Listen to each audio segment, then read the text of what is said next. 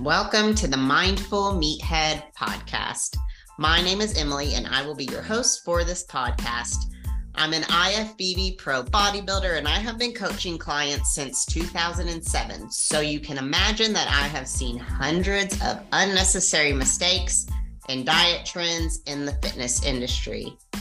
This podcast is created to break down and simplify methods and tools that are used to get you to your ideal physique. In this podcast, I'll also touch on the value of mindset and how it can drastically aid in getting you to those results that you seek. So, put in your headphones, get your walking shoes on because class is in session, my friends.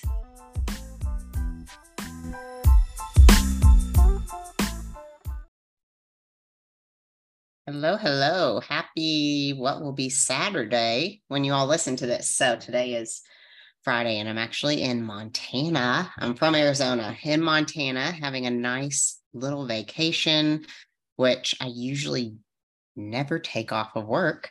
Um, so it's actually really nice um, to just, you know, kind of do what I want to do, not have to stress so much.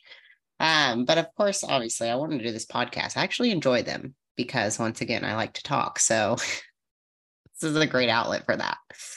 Um, so today I want to talk about maybe some extra tools um, with progressive overloads. I think people are very zoned in and have this tunnel vision when it comes to how to move forward with progressive overloads within their workouts, and they miss on some pretty amazing tools, um, or they don't push for these little extra bits of tips that I'm bits of tips um, that I'm going to give you all. So, what let me just kind of recap, reverse here.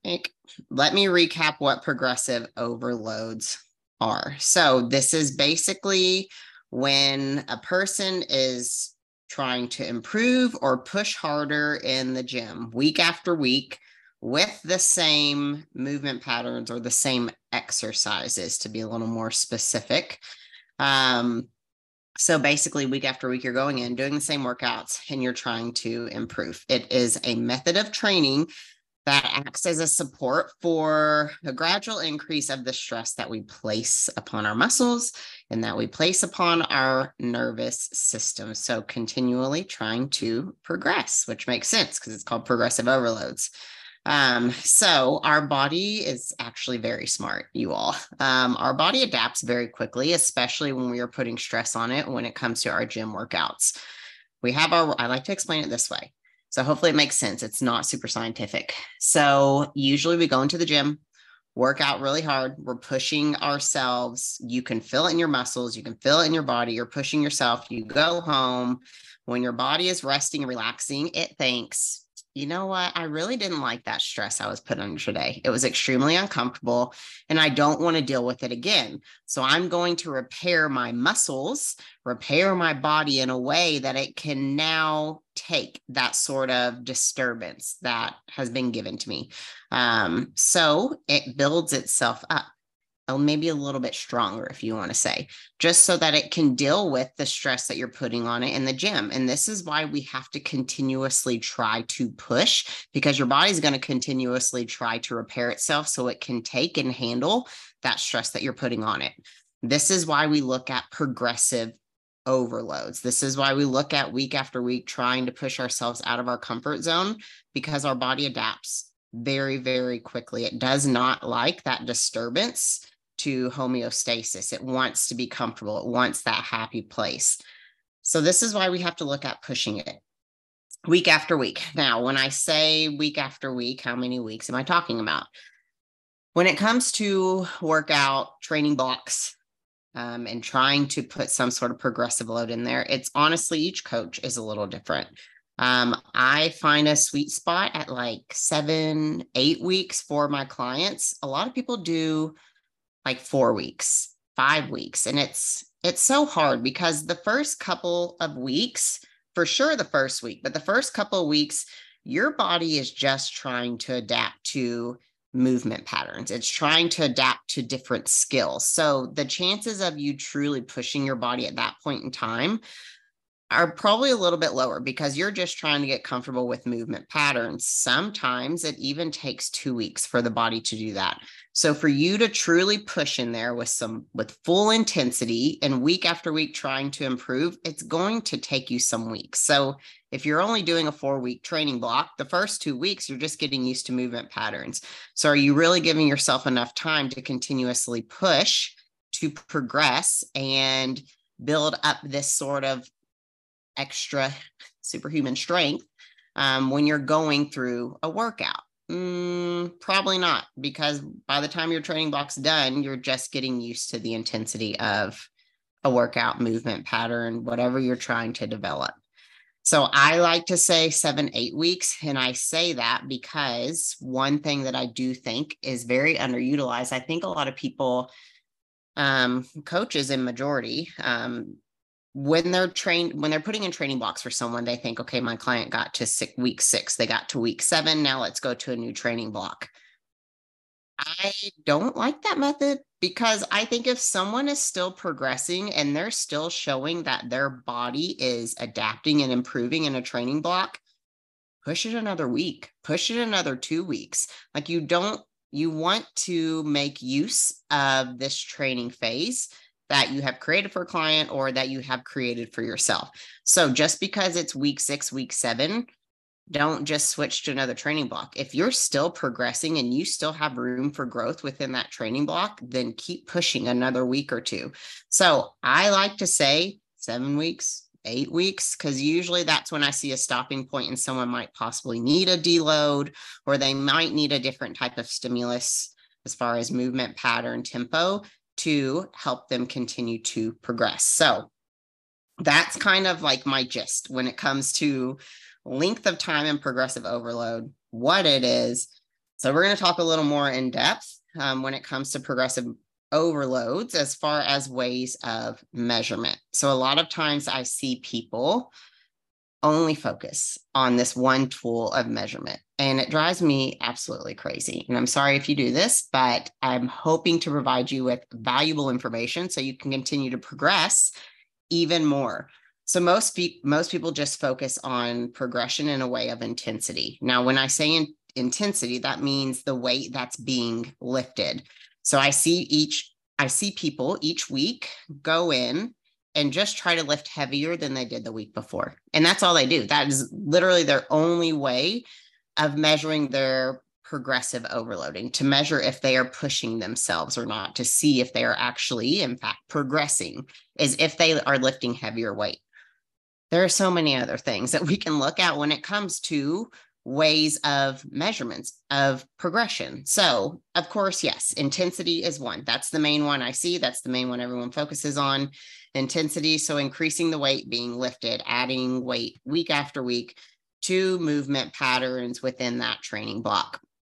Now, another thing, um, and I do see this one as well, it's just not as much of a focus for people is actually increasing volume. So, volume can be looked at in a few different ways. I think a lot of people think I'm increasing my volume, meaning I'm increasing the amount of reps that I am doing. Um, so, they're keeping the same intensity, the same weight being lifted, but now they're able to do more reps, which is great. That's awesome. That is definitely a way to program in um, volume progression. But a lot of times people don't put in set progression. So volume can be in the way of reps, but it can also be in the way of sets. So actually making your workouts longer. So increasing volume through the amount of sets you're doing. So instead of doing three sets, four sets, let's do five sets now and keep the rep range the same. You can keep the rep range completely the same, but by out adding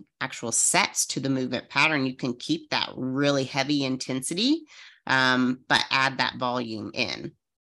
So that's something that I think a lot of people like we forget that we have to improve our um, muscular endurance, and that is a way of increasing our volume. So that's something that I also see. Another thing that I actually love this one, and everyone hates it because it's not as fun, is improving your range of motion. So this is absolutely a tool of progression is perfecting a movement pattern. Now I will tell you I had a client that this was like our main focus for a couple training blocks. Like that was our number one go to progressive overload. It was not lifting with intensity, it was going through movement patterns and perfecting a movement pattern. And by that, that she was actually improving her range of motion. And it was crazy to see her progress from just improving that. Obviously, she was progressing in the actual movement pattern, but it was amazing to see how her strength progressed. It was amazing to see how her actual muscle shape progressed just from focusing on her actual movement pattern.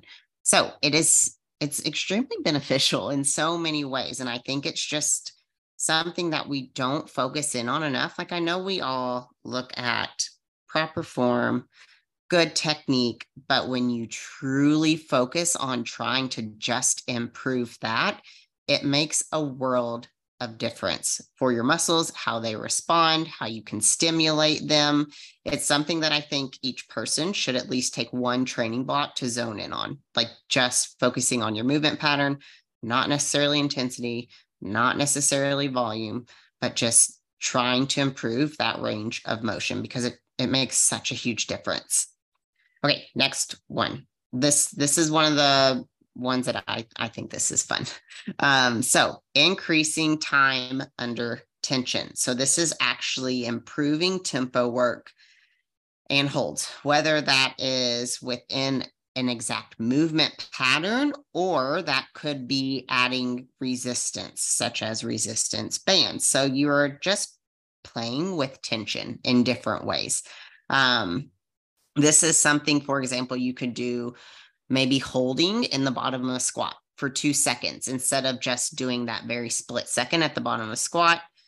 Focusing on holding it for two seconds, then standing. This is something that I also like to use, um, what's called negatives, or you can focus on how long you're spending in the eccentric or concentric part of a movement.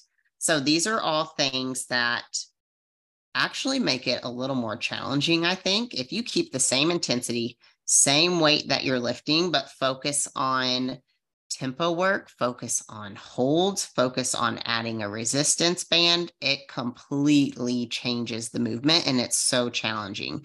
And these are things that I honestly think are so fun. Of course, as a coach, it's so fun to program, but actually doing them, it's like they hurt so good and you love them, but you hate them at the same time.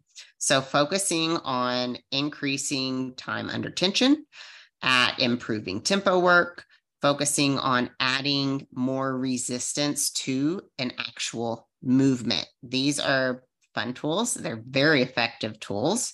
And again, this is something that you can keep the same intensity, keep the same volume, but you're just throwing this into it. Um, and I like to do these for like three weeks. I like to keep in tempo work um, or up tempo work for like three weeks. Um, it's just a great tool to have. And it's something easy to do. Just add in a couple seconds here and there on some movements. Super easy. Um, okay, so next thing that I want to talk on, and I, I honestly think this should be paired in with progressive overload, like teaching for every coach. So these are just like extra little bits that I focus on when it comes to progressive overloads um, for my clients.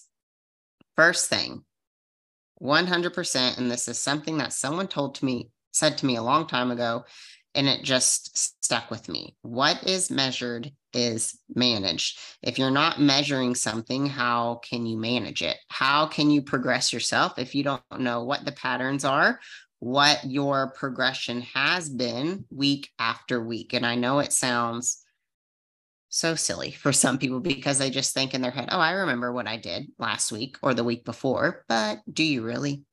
Do you have a plan going in? this is something that I have all of my ladies do. Of course, they work through an app, but even if people have a app, sometimes they don't do it for some reason. But write down the amount of sets you did, write down the amount of reps that you got each of those sets, and then write down the amount of weight that you lifted. If you are able to measure and record what you're doing, you can see how to or what to do to progress it the following week. Also, with the amount of rest between your sets, that's something that you can use as a progressive tool, is maybe decreasing the amount of rest that you have between certain sets. So, keeping track of actually how much time you had between certain sets and actually timing yourself. That's something that blows my mind. People don't time themselves between movements, um, between different sets, even within the same movement pattern. So make sure you're writing things down because we want to be able to measure it so we can manage it and make sure that we are progressing our bodies. What is measured is managed. Do not forget that. It sounds so simple, but write things down. Um, next thing that I think is huge. It, I feel like I said that for everything. I think is huge. Everything is huge. These are very important things. Everyone should note all of these. Um, warm up sets. Warm up sets should progress with your working sets. And if you're not doing warm up sets, what are you even doing? like these warm up sets are meant to put our body in a position to be ready for impact, for the impact of heavy weight. Um, a lot of times I see if people don't do warm up sets, the amount that they they're not reaching their full potential when it comes to the amount of weight that you can lift. But what I see more than anything, and honestly, I'm so guilty of this. There was a point in time where I did not keep track of my warm up sets and I got very comfortable with my warm up sets. So even though my working set weight was improving, it was increasing for some reason, I kept my warm up sets the exact same. I kept them on the numbers that I did a week ago. I kept them on numbers that I did with that movement pattern a year ago. It was just kind of, I knew where I put the pin in the stack, and that's where I did it every time when it came to my warm up sets. So if your working sets are progressing in weight, your warm up set should be progressing in weight. And this is something that I also think is important to write down, at least for me, because I can be intentional about my working sets. I can remember what I did, but when it comes to my warm up sets, I don't necessarily remember what I did the week before. Some I can if I can't jump up high and weight. I know there's only one weight I can do warm up sets with. But if it's something that you don't feel you can remember, then write your warm up sets down. And those should be improving as your working sets are improving. This is a very hard lesson that I learned for myself, but it truly did help me when it came to the actual working sets and feeling ready for them, feeling set for them, which built my confidence and it allowed me to push a little bit heavier than I thought I would when it came to actual working sets. So, those are things that I think are very important to note but also, and this is something I could actually do a whole nother podcast on, which I'll probably do, are deloads. So looking at possibly planning in your deloads, or like I said, I like to keep my training blocks, say seven to eight weeks, six to eight weeks. And I know it's not a set number of weeks. I'm giving myself some wiggle room for a possible deload week. So having set a lot of times I like to say in my mind, okay, this training block is probably going to be seven weeks, eight weeks for me, but I might need a deload week. So I'm going to make sure that I give my time some, or that I give myself some wiggle room within there, that I'm not set at just going to the next training block, that I'm truly taking time to see how my body feels and if I need to change things or add a deload week in there. Um, Next thing that I think is extremely helpful to focus on is planning planning for success. So planning your progressive overloads. So a lot of times at the end of my workout week, I will sit down and look at what is the heaviest weight um, or depending on what tool you use, I'll just use intensity what was my heaviest weight for this week? Okay, I'm going to go ahead and put that in as my first working set weight for next week. So I sit down and look what was my my biggest accomplishment in intensity this week. Okay, that's what I'm going to start out with next week. I'm going to go ahead and set myself up for success because I know that I can hit this And I know that if I start with this weight, I have room to increase. Now, we're not always going to be able to increase weight, increase reps. We're not always going to be able to progress each week, and that's okay. If we could do that, we would be so amazingly strong and our muscles would be huge, but unfortunately, it doesn't work that way. So don't get down on yourself if you can't progress each week, but this way you will at least set yourself up for possibly being able to. So set yourself up for success. Sit down, look at what weights you used or how many reps you got within the first two sets, and then go ahead and program that in for next week. Already set your reps, already set your weight. These are things that are that's going to help you um, and it's going to allow you to push yourself. You're not just settling. I think even if you don't do that, you should still go back and look at what weights you did. But this way, you're already know you can just go in there, get your workout done, know how much you can push when it comes to intensity, volume, time under tension, and then try to move forward from there. Try to progress from there. So, those are things that I like to focus on. Um, with progressive overloading. So that's something that my clients and I look at every single week. Did you record all of your information within your workouts? Did you go ahead and write down and give yourself a goal when it comes to your workouts? Some of them I go ahead and put in their top weight. Some of them like to do it themselves um, because sometimes we have hard weeks, we have poor sleep, we have high stress weeks and our ability to push heavy weight just isn't there. So some people like to put that in themselves based on their week, and that's totally fine. But those are things that we very intentionally look at doing. Now, some last things here to wrap up the podcast of progressive overloading. I hope that you all got some great tools from this. Um, one of my number one things, and I think I mentioned it in the very beginning, do not try to do multiple tools at once. I think a lot of these things are a great tool to use. I think I've said the word tool like a million one times. These are great things to use to push past a sticking point. So if you can no longer progress with one, you can move on to the next one. It's going to allow you, I think, to push a little bit harder within your training blocks because when one's not working, we have so many other things to fall back on. So do not try to use them all at once. Focus on one thing at a time. When that no longer works, then pick your next one that you want to focus on and see if that can help you push past that little plateau or um, that stopping point that you might have. Now, the I feel like this is a given, but that's not necessarily always the case, unfortunately. Never compromise your form.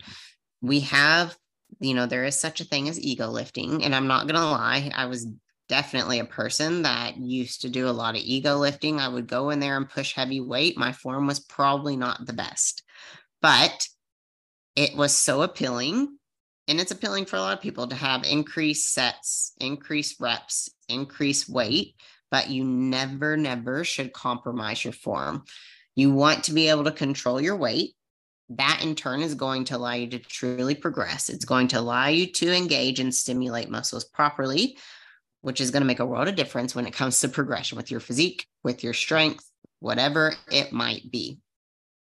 Last thing, and again, this is something that we can probably go a little more in depth on on a whole new podcast is proper fuel. So you have to make sure that your nutrition intake meets your energy demands. Someone said that to me once upon a time, and I was like, oh, duh, like light bulb clicked off. I don't know why I never thought of that. Like, I know it's very important to fuel ourselves properly, but as our energy demands change, as our goals change, more than likely our nutrition intake is going to need to change. They have to match. They are a partnership. It is like a beautiful marriage of nutrition and workouts. So we have to make sure that they go hand in hand. So properly fueling yourself. Again, that looks different for each person. So I can't give an exact what it needs to look at, look like, but if you're pushing for more goals, if you are pushing heavier energy demands, then this is something that we might need to look at increasing our nutrition or just making sure that it's at least in alignment with those main goals. It doesn't necessarily need to change, but let's just see if it matches those very specific goals. So, proper fueling is huge. So, with progressive overloads, I was told by a coach if nothing changes, then nothing changes. If you're not changing anything with your workouts, if you're not trying to progress yourself within your workouts, nothing changes in your physique, nothing changes in your strength, nothing progresses with those things. So, if nothing changes, nothing changes. Focus on some of the tools that I mentioned.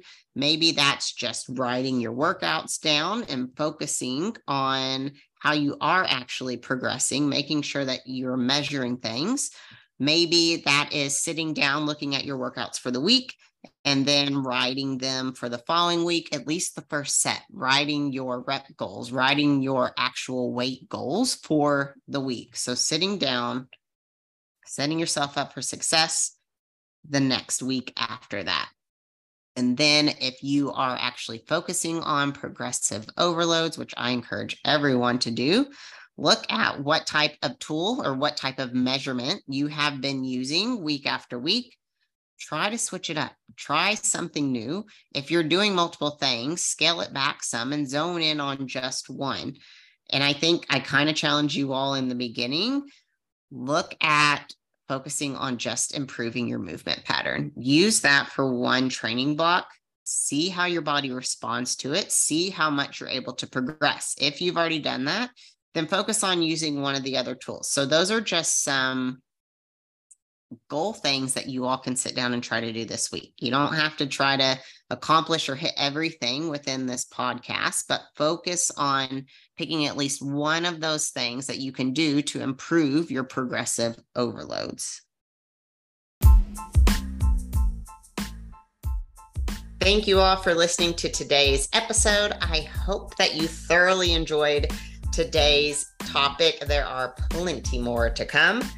If you all are interested in working one on one with me and gaining more information as it pertains to your very specific fitness journey, there is a link in the in this episode description.